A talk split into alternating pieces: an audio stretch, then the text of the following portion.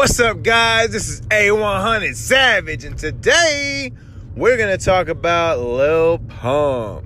Now, reason why we're talking about Lil Pump is because he's recently going to Rolling Loud and got interrupted in the middle of his motherfucking set. Right there in the middle of his set because he's got the crowd cranked way too loud and they said that he could uh, provoke a riot. Which I could understand. You get people a little too excited, they could start a riot. But bro, this is Lil Pump. All his shows are super lit. Every time you see his fucking shows they're lit. I ain't never seen it ever break out into anything other than just being lit. That's it. So why cut his his set short?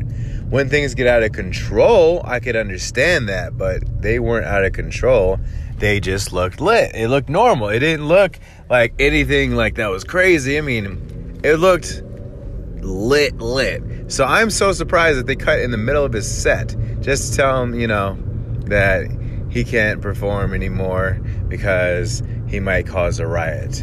And I understand that they are literally being held accountable for whatever artists do at the venue that they booked at. And so I understand their concern that if something were to happen, Rolling Loud could actually be harder to schedule at a big event. And since it's been scheduled at such a big event, it's real, real easy to see that they ain't taking no motherfucking chances. You know what I mean?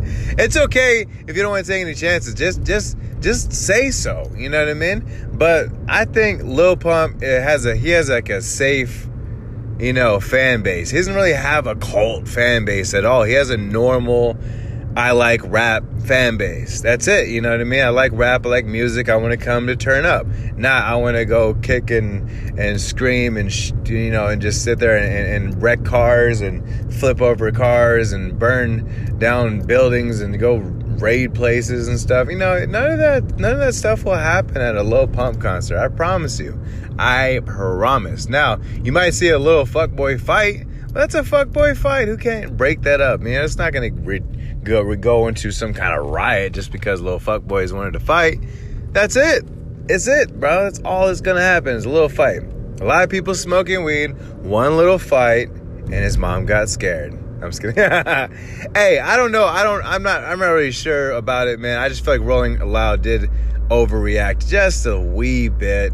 Um, I don't know. Tell me what you guys think. Make sure you favorite the podcast. Make you make sure you share it with your friends.